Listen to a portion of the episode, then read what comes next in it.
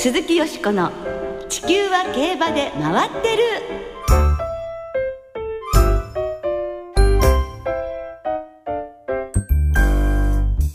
皆様こんばんは鈴木よしこです。お元気でいらっしゃいますか？地球は競馬で回ってる。この番組では週末の重賞レースの展望や競馬会のさまざまな情報をたっぷりお届けしてまいります。最後までよろしくお付き合いください。今日ご一緒してくださるのは米田元樹アナウンサーです。こんばんは。よろしくお願いします。よろしくお願いいたします。いやいやいや米田さん、ね、先週の日曜日ですよ。大盛り上がりでしたですね。ね私たちもちょっと一緒にね飲んでても盛り上がってたんですけど 何より日本馬が香港で大活躍してくれましたね。そうです。香港マイルではモーリスが優勝。そして香港カップでは栄新光が逃げ切り。熱くなりましたね。香港マイルのモーリスなんて、はい、地元の最強馬エーブルフレンド直線で一旦前に出てるのにそれを追い比べでかわしてるというねね衝撃的な勝ち方でございましたし、はい、香港カップ2着もヌーヴォレコルトで、はい日本はワンツーフィニッシュ。ねヌーヴォレコルトも偉いわね。いやまた2着だったのはね馬自身残念なんですけどもね。ねはい、でも本当にあの君が代が2回も聞けてよかったです、ね、誇りでございますね。すねただ一方でですね残念なニュースが入りました。モーリスを優勝に導いたムーア騎手が騎乗停止となったためですね、29日まであった短期免許の期間騎乗できなくなりました。はい、このためあさっての朝日杯フューチュリティステークスはイモータル武幸四郎騎手。有馬記念のラストインパクトは菱田裕二騎手が騎乗する予定となっています。はい。まあお二人にもね頑張っていただきたいですね、さあ今年も残り2週間です。2015年の競馬たっぷりと堪能いたしましょう鈴木よしこの地球は競馬で回ってる。この番組は JRA 日本中央競馬会の提供でお送りします。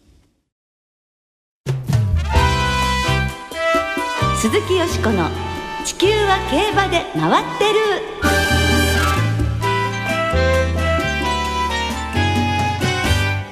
競馬マスコミ界のレジェンド小坂岩尾さんに聞く。ということで、はい、今週来週と2週にわたって競馬の世界を長年にわたり支えてくださっている小坂岩尾さんをゲストにお迎えしてたっぷりとお話を伺ってまいります。小坂岩尾さんは1931年昭和6年生まれ長野県出身の84歳でいらっしゃいます、はい、地元の放送局にお勤めの後1954年昭和29年にラジオ短波の開局とともに第一期のアナウンサーとして入社されました、はいラジオ短波の競馬中継が始まった1956年昭和31年からは競馬に深く関わり新山が三冠を決めた菊花賞や有馬記念大シンボルガードのダービーなど数々の大レースを実況されました。ラジオ担保卒業後はラジオ関東朝日放送ラジオテレビ東京グリーンチャンネルとそれぞれの競馬中継の創造期に携わり競馬中継の礎を築いていらっしゃいました。小坂さんがいらしたからこそ競馬中継が軌道に乗ってきたと言えるのではないでしょうか、ね、さらにダービーニュース等で競馬記者としてもご活躍、はい、そしてあの有名なさらばハイセイコーの作詞を担当したことでも知られています。そうなんですよね。私あの事前にご挨拶させていただいた時に、いつも聞いてますよと言っていただきました、はい、もう身の引き締まる思いでございます。ねなんといってもラジオ短波第一期生ということでございますものね。それではご紹介させていただきます。ゲストの小坂岩尾さんです。こんばんは。こんばんは。こんばんは。小坂岩尾です。お手柔らかにお願いします。よろしくお願いいたします。よろしくお願いいたします。相変わらずの美声でいらっしゃいまして、そして本当にお変わりなくとっても元気でいらっしゃいますね84歳って嘘のようです、いやいやいやどうもどうも。何か健康管理の秘訣があるのでしょうか？特にないんですけれどもあまり余計なことを考えない。それから、はい、何でも食べる。規則正しく生活しているっていうことかもしれませんね。まあ、あの毎週、え競馬場外してることもね、ね元気な証拠だなと思っております。その競馬への情熱といいますか、そういうものは全くあの衰えることはないんですね。ありません。わ生涯を通じて、はい、まあお仕事でもありましたけれども、ね、最高の趣味でも、そして若さの秘訣でもあると申し上げてよろしいのでしょうか。もうあのお褒めをいただきましてありがとうございます。やはりお好きだからここまで続けられるっていうところそうですよ。もちろん。その通りですね。馬券もお買いになってらっしゃる。もう大好き大好きで。だから仕事が続いているのか。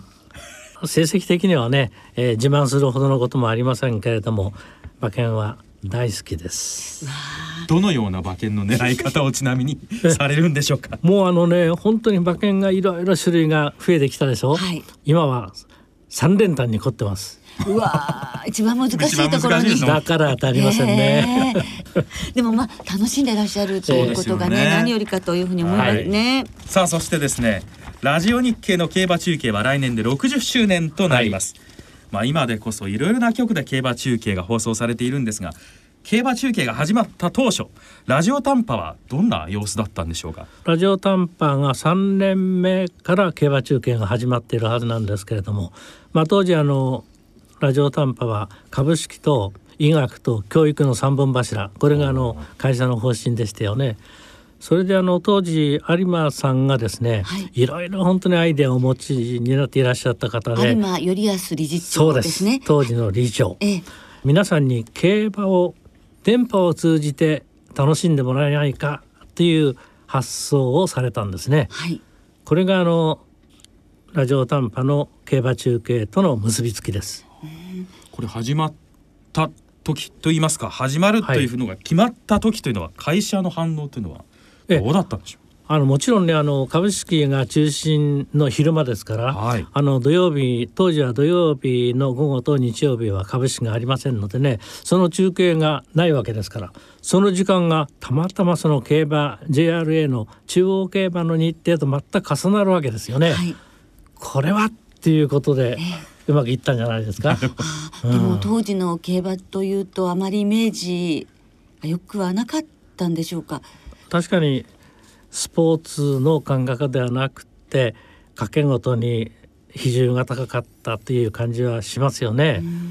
コマーシャルとして我々が初め言ったのは一家揃って中央競馬、ね、明るく楽しい中央競馬、これを一生懸命言ったんですけれどもその短波放送の受信機がそれほど普及していないですから電波が取りにくいということでまずその短波放送の受信機の普及に力を我々も入れたということですね。はあ、なるほどそこからということですね。そういう中で小坂さん自身の競馬に対するイメージ当時はどうだったですか？え生まれつきその商人の子供でしてねそのちょっと掛け事が好きだったんですよ。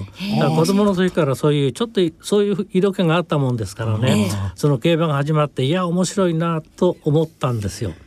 でもねいろいろありました。お見合いの話もありました、はい、アナウンサーです。と言ったらうわっと言った人が何人かいてお見合いもしました、はい、何の担当ですか？競馬です。じゃあダメです。という感じのことも経験しました。そういう時代ですね。競馬新聞なんていうのは電車の中でバスの中で見ることもできない。こっそりね見ていたわけですからね。そんな時ですよね。競馬の出会い自体はお仕事でそれとも短波に入る以前から？いやこれはね好きでしたからたまにはあの遊びましたけれども、やっぱりあの有馬記念が今年60頭目の優勝を目の前にするわけですけれども、はい、有馬記念の歴史はその短波放送の競馬中継の60周年の記念でもありますけれども私の競馬のキャリアとしてもちょうど重なって60年ということ。ご家族やご友人の反応はいかがでしたか？これはねもうまあ仕事としてやってるんですからみんな応援してくれましたよ馬券はあんまり買わないようにね買わないようにねとは言われましたけれどもね。あの実況もそうだと思うのですが、ええ、競馬中継の中身ですとかコーナー作りなどもうすべて最初は手探りだったのでしょうか？そうですね。実況について言いますとね NHK さんがあの当時大レースはもちろんやってましたしそれからあの場内放送があずっとありましたのでその実況についてはそれらをお手本にして、まあ、勉強できましたね。ただそのコーナー作りについてはなんせ初めてのことですからねどうするかっていうのはみんな頭をスタッフ悩ましましたね。やはりレース展望のコーナーっていうのは当然ベースとしてはあったわけですか？これはねあの競馬のほらレースが大体30分間隔今とその当時とあんまり変わってませんから、はい、コーナーが今もまあ4つかあるでしょ？4つか5つか、はいね、それはあの基本的には我々がやったのと今もあまり変わっていないというふうに考えていいと思いますね。ですからレースの方はあの解説者が2人いらっしゃって初代は茂木幹夫さん。後ほど後にあの競馬会の理事もやられました安倍翔太郎さん。はい。それからその後が大川慶次郎さんとか小堀浩二さんとかね、はい。それからあとは日経の担当記者の小峰さんとか今は野本さんでしょ、大体日経の競馬担当記者が中心になってええ。解説もされていましたね。もともとあの競馬の実況というのは、はいあの競馬会の職員の方がなさってたそうですえね。これはね場内放送ってのはいつ頃からやっていたのかそれはあのね、えーずっと競馬会の皆さんがやっていらっしゃったんですよ。じゃあ競馬実況そのものの組み立てというのはノウハウはその方々から教わったという部分もあったんですか？もちろんそうですねまあ競馬中継の中心は実況ですからね。ちなみにアナウンサーははい当時は何人体制だったんでしょうか？私とね早坂アナウンサーと2人で担当してまいりましたねしばらく早二人だけ坂庄司さんですね。はい二人だけで？そうです競馬中継は当時は何時から何時まで？1時15分から4時20分までそれ約3時間。二人だけで回してったと。そんなの当たり前ですよ一人だってできますよと思ってましたよ失礼いたしましたそ。れで東西のレースなさってたんですか？それはねあの紹介する時間があるかどうかなんですがあの西の方の放送が始まったのはそれからしばらくしてからですからあとはあの西の大レースはこちらからその大レースだけその出張して実況したんですね最初の頃は。そうですか。それでね面白い話があるんです。喋っていいのかな？はいお願いします。いやねいつだったかまだあのバリアのスタートの時代ですよね。桜花賞にもちろん私担当できました。それで発走が確かね4時だったんですね桜花賞が、それでスタートがバリアの時でなかなかそのみんなが揃わないんですね、はい。そんなこと言ってわかんのかな今の若い人。バリアのスタート。アわかります。映像で見たことがあります。あ映像？写真映像などで私も拝見したことがありますが。でみんなが要するに揃わないとバリアが上がらないわけでしょう、はい。それでそれがだんだんだんだんその悪く悪く回転していってなかなかスタートができなくてですね、何言ってたか覚えないけど4時15分までですね。ええずーっと要するにスタートできませんできませんできません、ええでその時は4時15分だったかなさ4時20分だったかちょっと記憶はありませんけれどもスタートできないで放送が終わっちゃったっていう経験があります。いやいやいや馬が揃わなくて。そうです。うわじゃあもうそこはあすいませんさようならっていう感じで締めて。残念ながらですね。バリア式のスタートっていうのは、はいはい。やっぱりどのレースもなかなか揃わないものなんでいしょう。やそんないつもそんなことはないんですが、ええ。大レースでその興奮したままいたねでしょう三歳牝ね。馬ですしね。ええ。まだまだその時だけ特別な状況だったわけそうですね。ね。なんか脱線しちゃって申しいやいや訳ないいやいやいや本当にバリアだそういうこともねあるんですね。すごく面白いですけどね。さあそんな中でですね、はい。貴重な音源がございます。昭和30年代の競馬中継の音声が残っておりますのでお聞きいただきましょうこれは1963年昭和38年にラジオ短波の第2放送で関西のレースの中継が始まった時のものです。進行はもちろん小坂さんです。北から南から全国の競馬ファンの皆様こんにちは、えー花曇りで迎えました大阪市郊外の阪神競馬場でございます。今日からこの日本短波放送の第2プロを通じて土曜日曜祝日の競馬開催日は日本中央競馬会の提供により熱戦の模様をお伝えしていくことになりました。よろしくご声援くださいますようお願いいたします。えー今年は全国的に花だよりが遅れておりますがここ阪神競馬場名物の桜もまだつぼみが硬いようでございます。今日も風が冷たいスタンドでございます、え5大クラシックレースの第1弾桜花賞競争は明日の3時45分のスタートで行われますがその出走馬が先ほど発表になりました。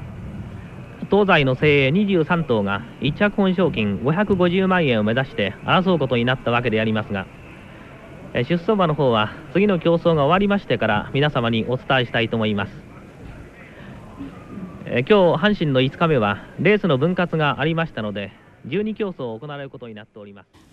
貴重な音源をお聞きいただきました貴重ですね。いや私もいろいろ見習わなければならないいや誰ですかこれはって言いたいですね。いやー若々しい。ね綺麗な声で品のある放送ですね。ねえ52年前の。はい。ああびっくりしました。今改めて聞かせていただきました。ありがとうございます。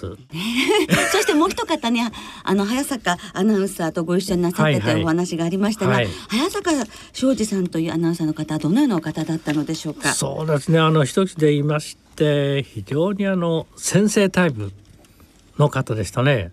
方でしたっていうか今も元気でいらっしゃるんですティーチャーのそうで先生です。す。ティーチャーです。あ真面目一方というか放送実況放送もですね本当にそういう感じで正確に本当に分かりやすく放送されましたね。私の子はちょっとお乱暴な放送もしたような気もするんですけれども早坂さんは本当に正確無比な実況をされましたでもあの小坂さんと早坂さんで、ラジオ短波の二坂ですか？はい二坂でよろしいですか？二坂。二坂かな？二坂かな？ねっていうふうにね 若手からすると険しい坂のように見えてくるんですが 並び称されてらしたということですよね。はい、そしてその早坂さんに関するエピソードがはいはいあるんですが、うん若い頃の北野守アナウンサーが実況を終えた後、うん関西の放送席に「北野くん今の実況は何だね」と早坂さんから電話がかかってきたというエピソードがあったようですが。後輩の指導は早坂さんにお任せして私はその更新にはあまり教えをしなかったんですけれどもええ。そう言われるとあの北野さん北野アナウンサーもね少しあの変わった面白い放送をしようという気持ちのアナウンサーでしたから、はい。何か少し変わったことを言ったのかそれが早坂さんのうーん耳に入ってそうなったのかでしょうね きっとね。でもやはり早坂さんが若いアナウンサーにいはいろい。ろ指導している姿は見てこられたと思いますが、ええええ。いかがでしたでしょうか？いや本当にねあんな風に教育っていうのはしなくちゃいけないのかなと私は思いましたね。ものすごく厳しい方でしたね。はい。当時1955年昭和はい。30年から2年ほど日本中央競馬会の理事長でいらっしゃいましたのが先ほどもちょっとお話が出ましたが、中山グランプリの創始者現在有馬記念としてその名を残していらっしゃいます有馬頼康理事長だったということでもう本当にお話ししたこともありなんですね。そうですね。あの短い時間ですけれどもまあ挨拶程度しかしておりませんね。どう言ったらいいかな。格尺とした方でちょっと近寄りがたい感じをしたことを覚えております。っていうのもねこれは仕方がないことでね、ええあの先様はともかく、えー大臣も経験されて理事長でしょ？はい。お殿様でしょ、はい。私の方はですね社会に出たてのともかく若造ですからね。俺はね近寄りがなかったことも当然だと思うんです。ええ。ですからいつか親しくお話をしたいなと思いましたけれどもまもなくお亡くなりになってしまったのでそれもできませんでした。だからどんな声だったかどんな喋り方をしたかは記憶にございません。そして有馬理事長に関してですが、はい。久留米藩の当主であった有馬家の長男でうん、母方のおじい様が明治維新の実決に数えられる岩倉智美です、ご自身も戦前に農林大臣を務められるなどした方ですがやはり高貴な雰囲気などがあったというのが今のお話でも伝わってきますものそうね。へえでもまあ有馬記念というねあのファン投票で出走馬を決めるレースを作ろうじゃないかとうん。いうことで、グランプリレースができたということでさあそれではいよいよ来週、はい。その有馬記念についてお話を伺わせていただきたいと思いますのでたっぷりお話はい。いただきます。よろしくお願いいたします、よろしくお願いします。今日は小坂さんお忙しい中どうもありがとうございました。ありがとうございました以上小坂岩尾さんにお話を伺いました。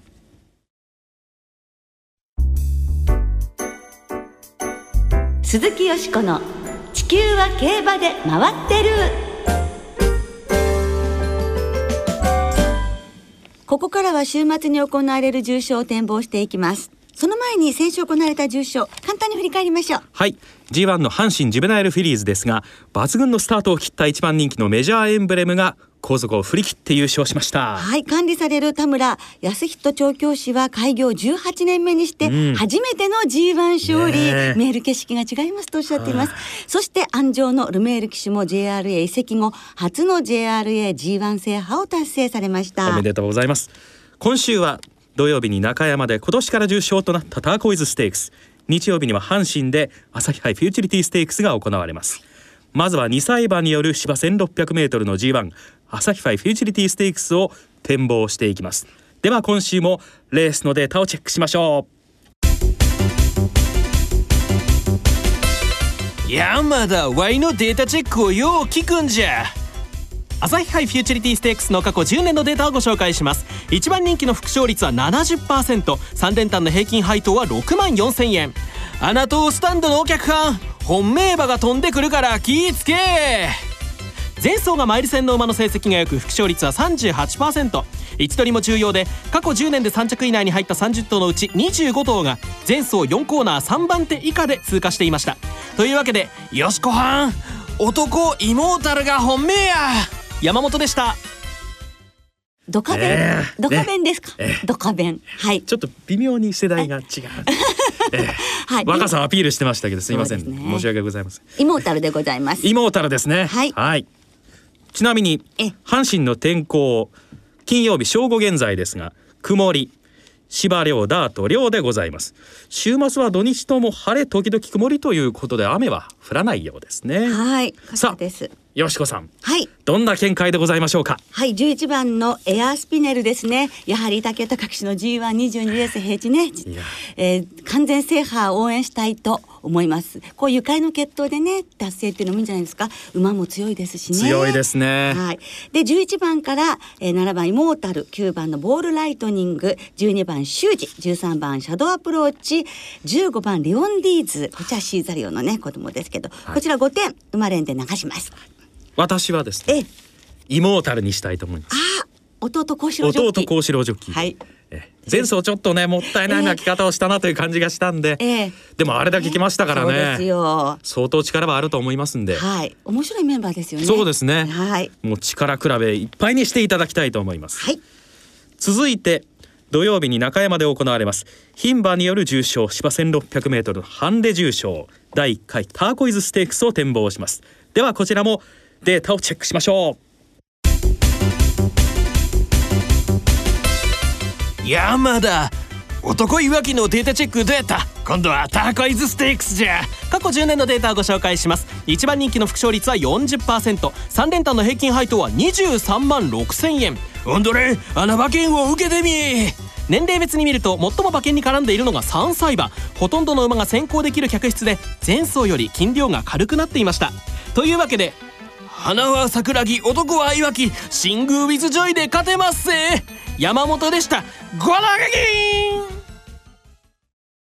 ということでドカベンさんは シングウィズジョイと。シングウィズジョイ。ことですね、えー、はい。中山の天候でございますが正午、はい、金曜日の正午現在ですが晴れ芝良ダート良土曜日中山は晴れということで、うん、天候の心配はありませんがはい。淑子さんの見解を伺いましょうか。はい、三枠六番のディープジュエリーですね。またあの目の覚めるような末脚をね。そうですね。今一度期待したいと思います。米田さんは？私はですねアイラインにしたいと思います今日も引いてます私。あそっちじゃなくてね。はい。じゃあそっちにしましょういやいやあ違う違う、はい、馬のアイラインでございますが、はい、まあここに戦ボバと混じっていい競馬してますんで、牝、うん、馬限定ですからね。はい。どれくらいやってくれるかそうです、ね、期待したいはい二人とも三歳データにのっとって三歳は応援ということになっております、来週は G1 有馬記念の展望を中心にお届けいたします。お聞きの皆さんの予想もぜひ教えてくださいね。お待ちしています